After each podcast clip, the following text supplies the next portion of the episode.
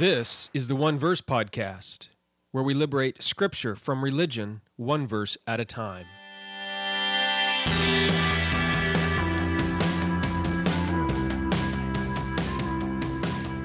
Welcome to episode two of the One Verse Podcast. I'm your host, Jeremy Myers.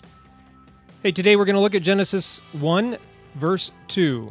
And we're going to see that although the text contains numerous dark and ominous elements, it ultimately points us to a hope that our God is different than the gods of other religions. Our sponsor for this episode is Logos Bible Software. I'm going to refer even to an article that I used to prepare this episode. If you want to get a discount, 15% discount on Logos Bible Software, you can use my coupon code JMyers6 at logos.com. There's a link in the show notes. If you can't remember that, just click on the link. It'll take you over to Logos and it will show you the coupon code there as well. Now, let's get on with the episode.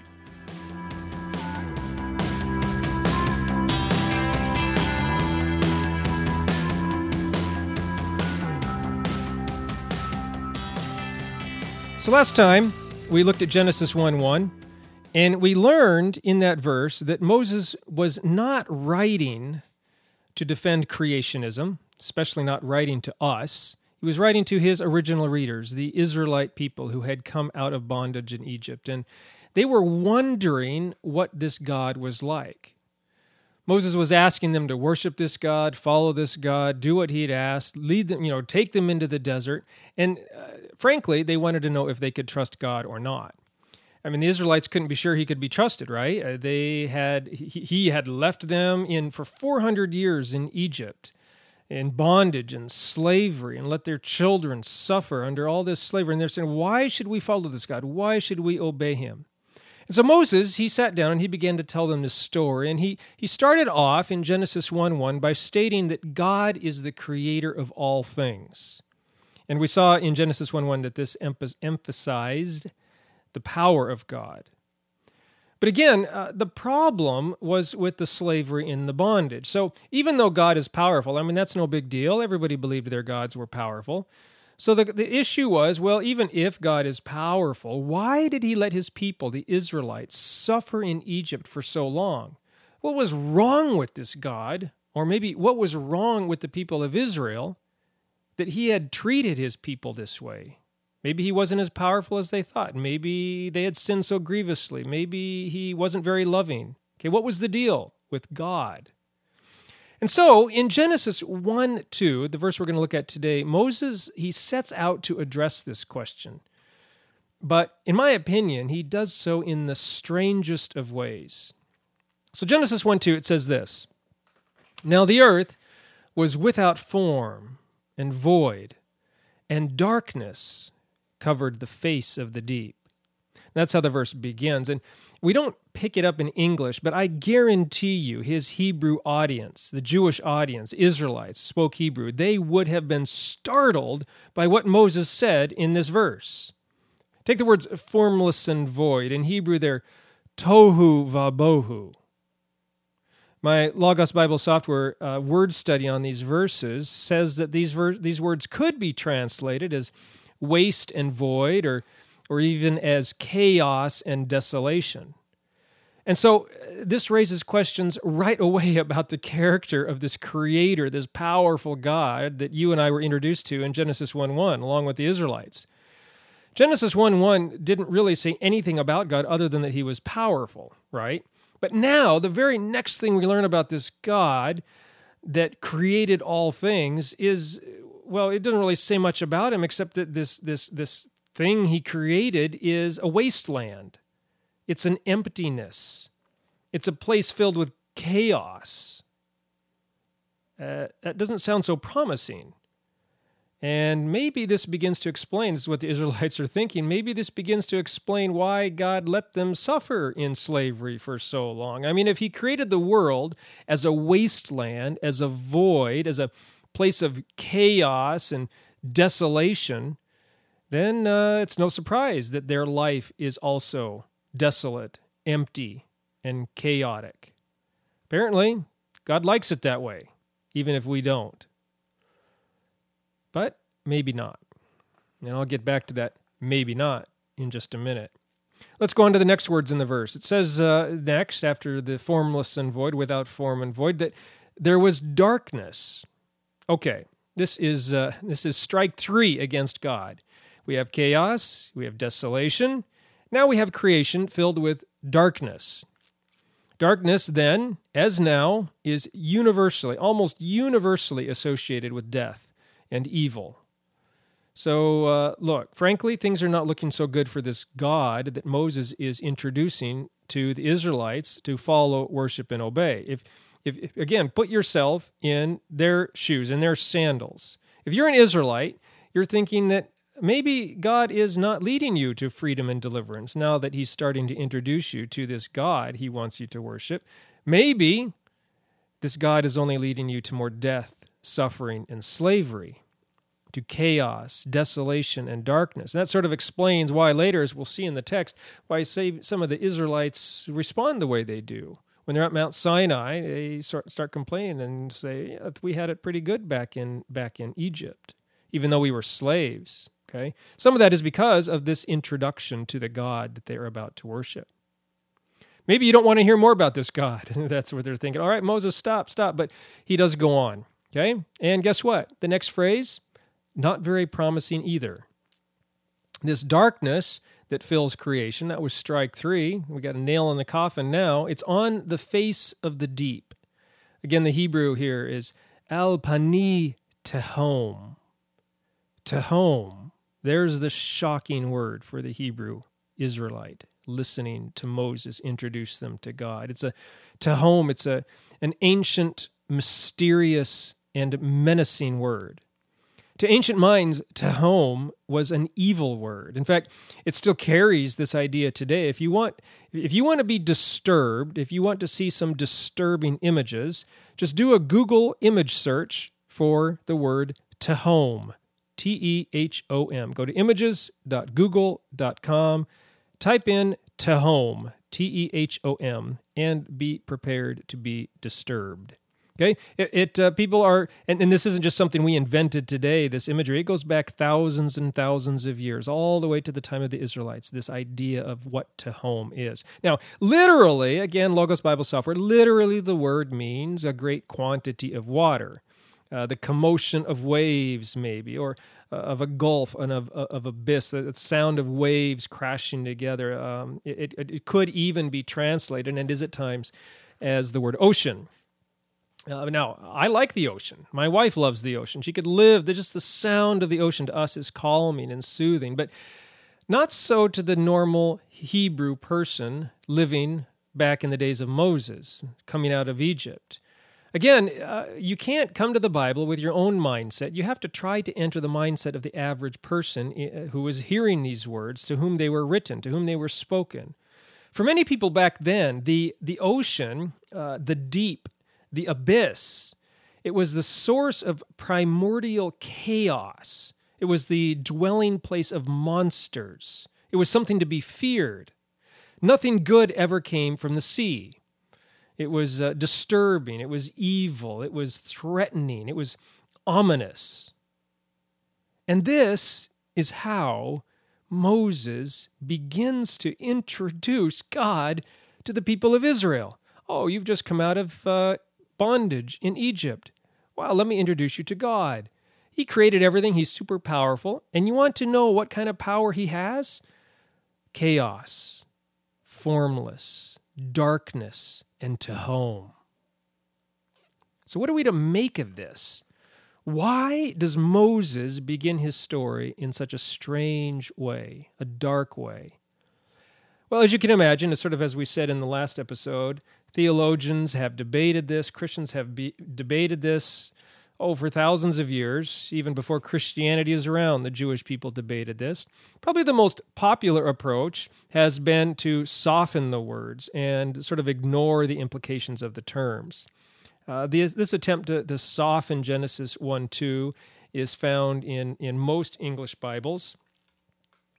Uh, you know, if, if you're if you're sort of saying, "Well, I've read Genesis one, two, and I've never heard those sorts of things," yeah, it's probably because you're reading this in English, and our English translators soften the ideas, soften the words to make God look better than what the Hebrew text actually, how the Hebrew text actually presents Him. Okay, um, the idea you get from these translations is that in Genesis one, uh, one one and one two God sort of created a big mass of shapeless material. Okay, especially one two. He just created this big shapeless material, this this this formless lump of Play-Doh, and then in Genesis one three and following, he starts to form it and fill it. All right, and and you know there is some literary evidence for this, and we'll, again we will talk about this in future episodes. This how how formless and void becomes formed and filled. We'll talk about that. But uh, look, I, I, don't think that's doing justice to the text. That that element is there, but it it's not revealing the um the, the, sort of the scary, the the dark elements of Genesis one two. And so that you obviously that's not the only view. It is a view, not the only view.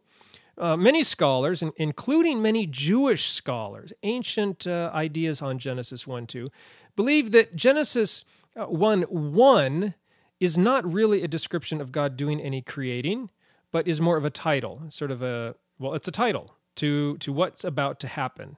And then Genesis one two sort of begins the um, the, the, the stuff God used to create, and Genesis one three is when He actually begins the work.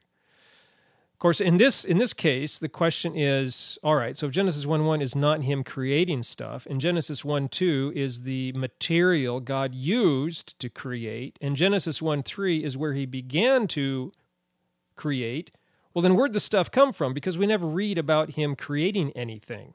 Genesis 1 1 is just a title for the chapter then where'd all the matter come from? Where'd the earth and the water come from? Again, this debate is starting sort of like the last episode. I let myself get way off into the weeds on these peripheral subjects. I'm doing that again. Let me try to get back here.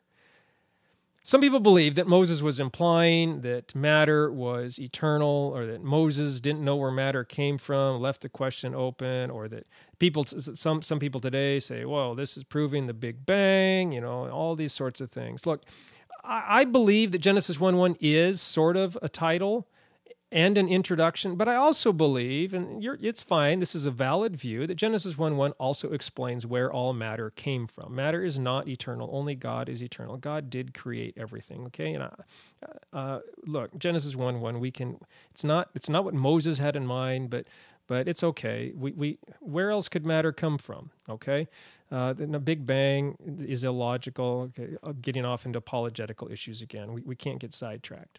Some have proposed uh, this thing called the gap theory. I wanted to say a quick word about that.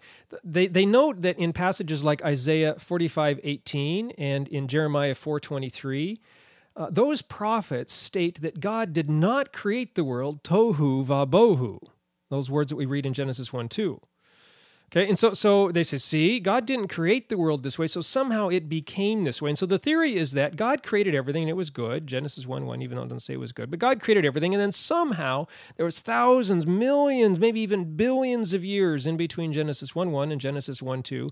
And somehow the chaos and the formlessness and the void and the destruction and all of that happened. Maybe that was where the satanic rebellion occurred and, and there was war in the cosmos and all of that angelic rebellion sinister chaos then we read about in genesis 1 2 as a result of this this cosmic this heavenly war.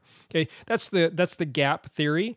And lots of people believe that. You'll probably find uh, references to that, like the Scofield Study Bible and things like that. But I don't personally, I don't think that's what Moses was teaching either. Re- remember, as I said in Genesis 1 1, although we can come to the text with the questions that we have, really what we need to do is come to the text and look for the questions that the original Hebrew audience might have had. Okay, so uh, I don't think they would have had any of these sorts of questions. So let's return to the text with this in mind and try to understand what they would have been hearing when Moses was saying this. Okay? What you need to understand, what we need to understand, is that at that time, there was a popular story in the region. Uh, we call it the Enuma Elish today. And it was a creation account from Babylon, and it was ancient, much older than this Genesis creation account. And it heavily influenced many of the other creation stories, uh, like the ones we find in Egypt and Canaan and Mesopotamia. What happens is in the Enuma Elish, we are introduced to the god Marduk and a female sea dragon named Tiamat.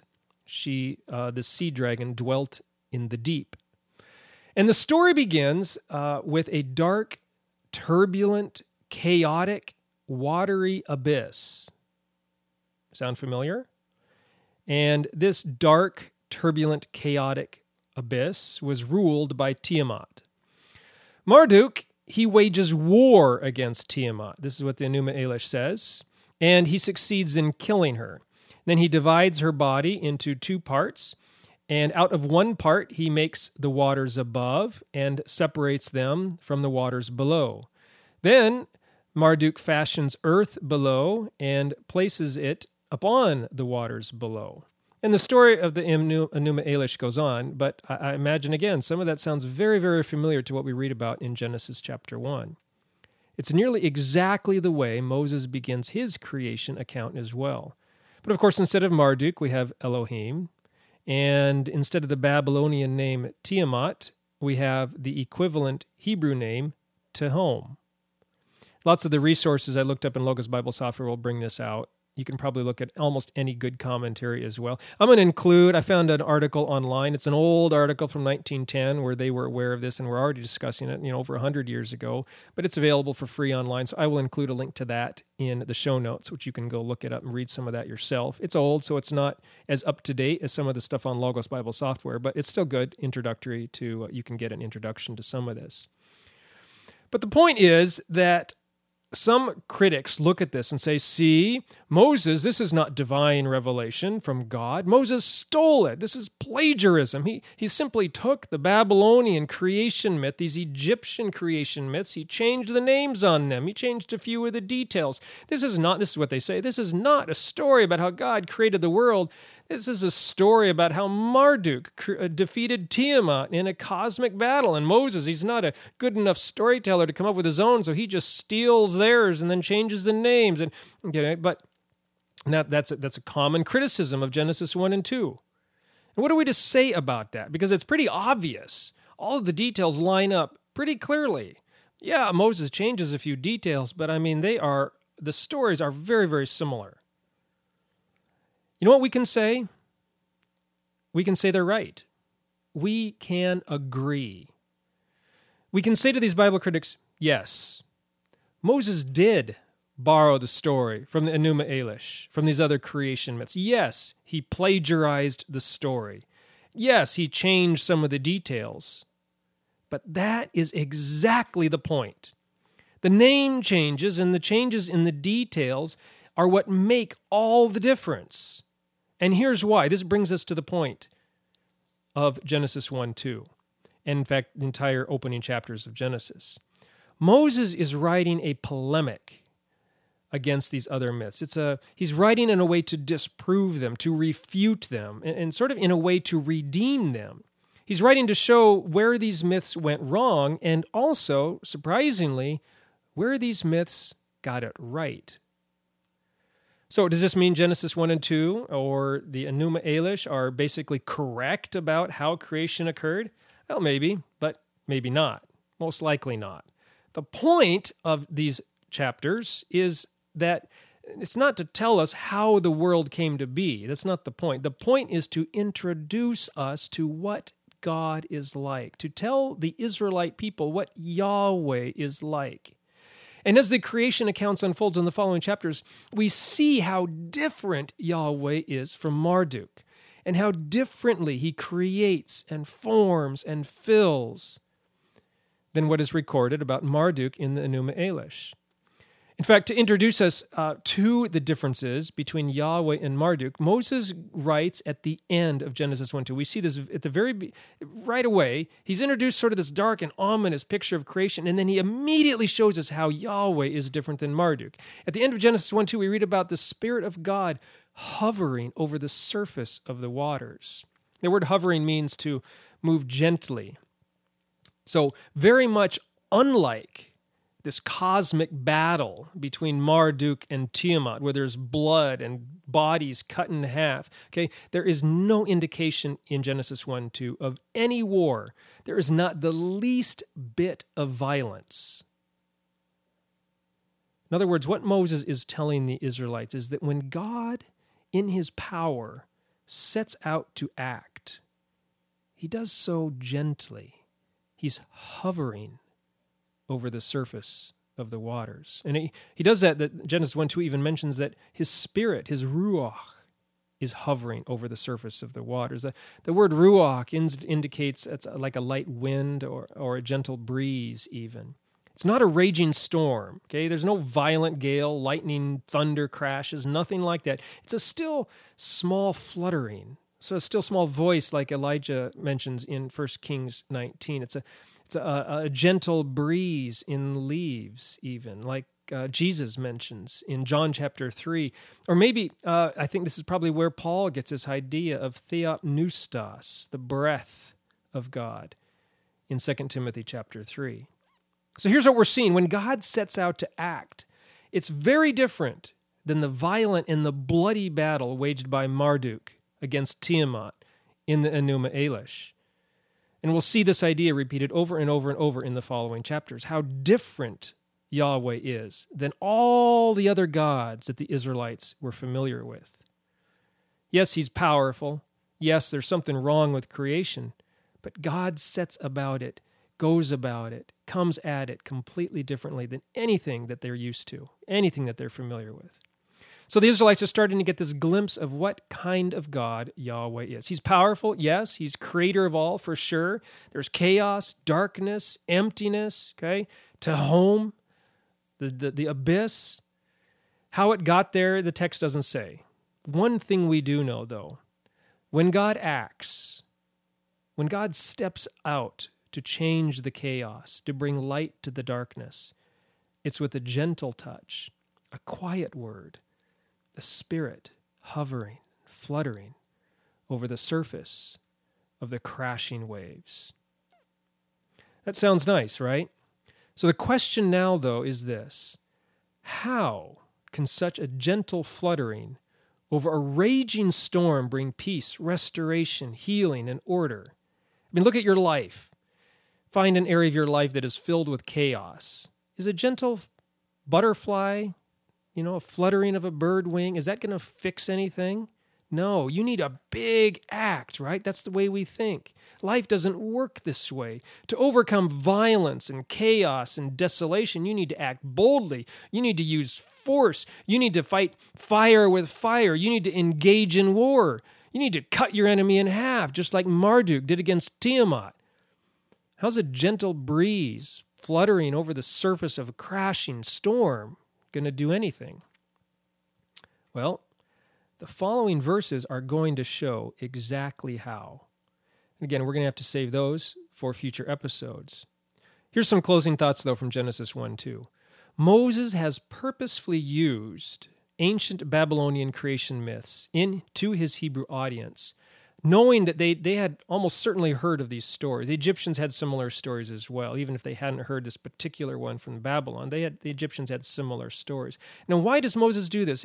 I, I'm convinced he uses these stories not to teach the people about how the world was made, but to teach them what Yahweh was like, and more importantly, how Yahweh was different from the gods that the the Egyptian gods and the Babylonian gods that the Israelites were familiar with.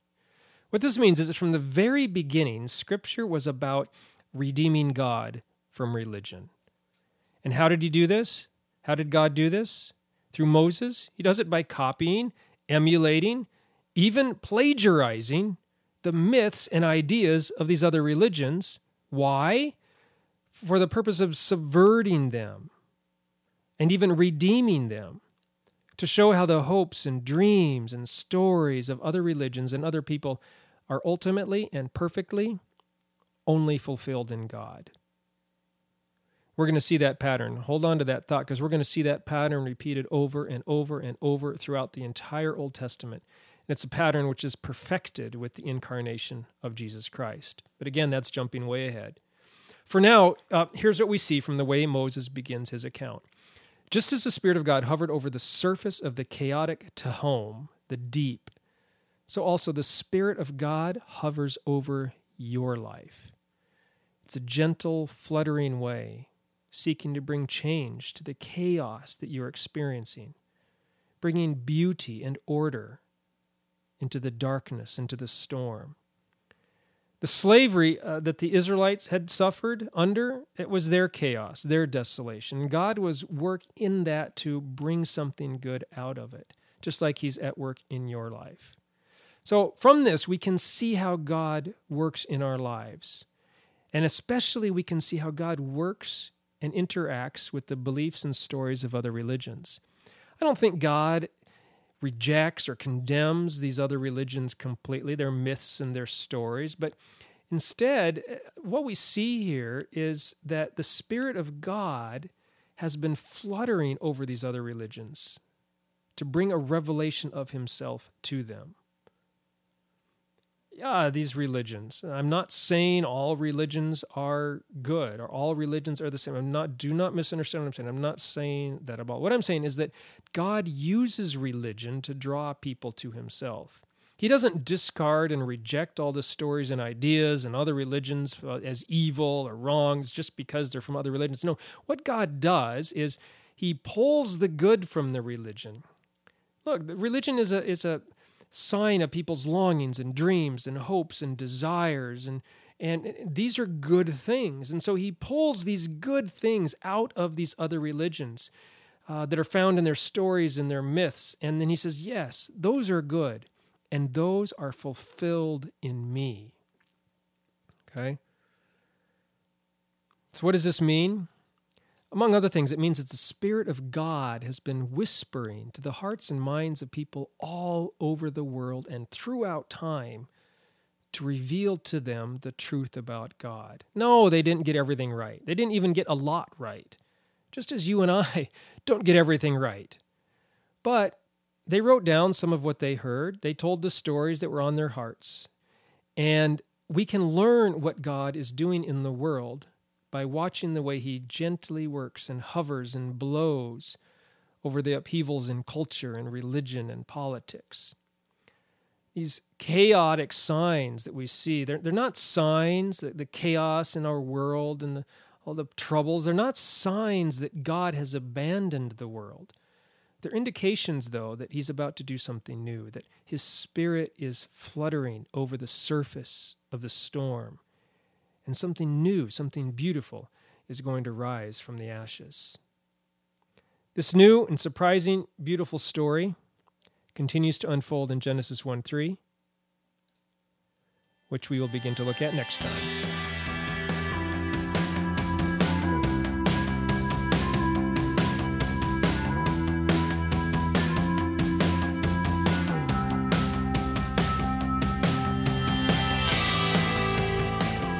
Hey, thanks for listening to this second episode of the One Verse Podcast.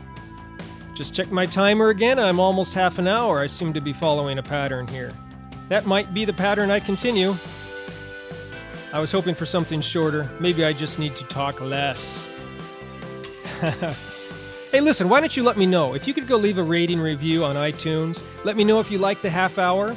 I'll keep it up. If you prefer something shorter, uh, let me know sort of what you would like, and I will shoot for that as well. A rating review on uh, iTunes is also going to help other people find this podcast, and that way these ideas can spread more. And listen, if you have questions, comments, you can leave those as well. You can go to redeeminggod.com slash Genesis 1 2. That way you can leave a comment there on the on the blog about this uh, this podcast episode. If you have any questions, any concerns about what I'm saying, that'd be the place to leave it you can join the conversation there. See you in the next episode when we look at Genesis 1, chapter, chapter 1, verse 3.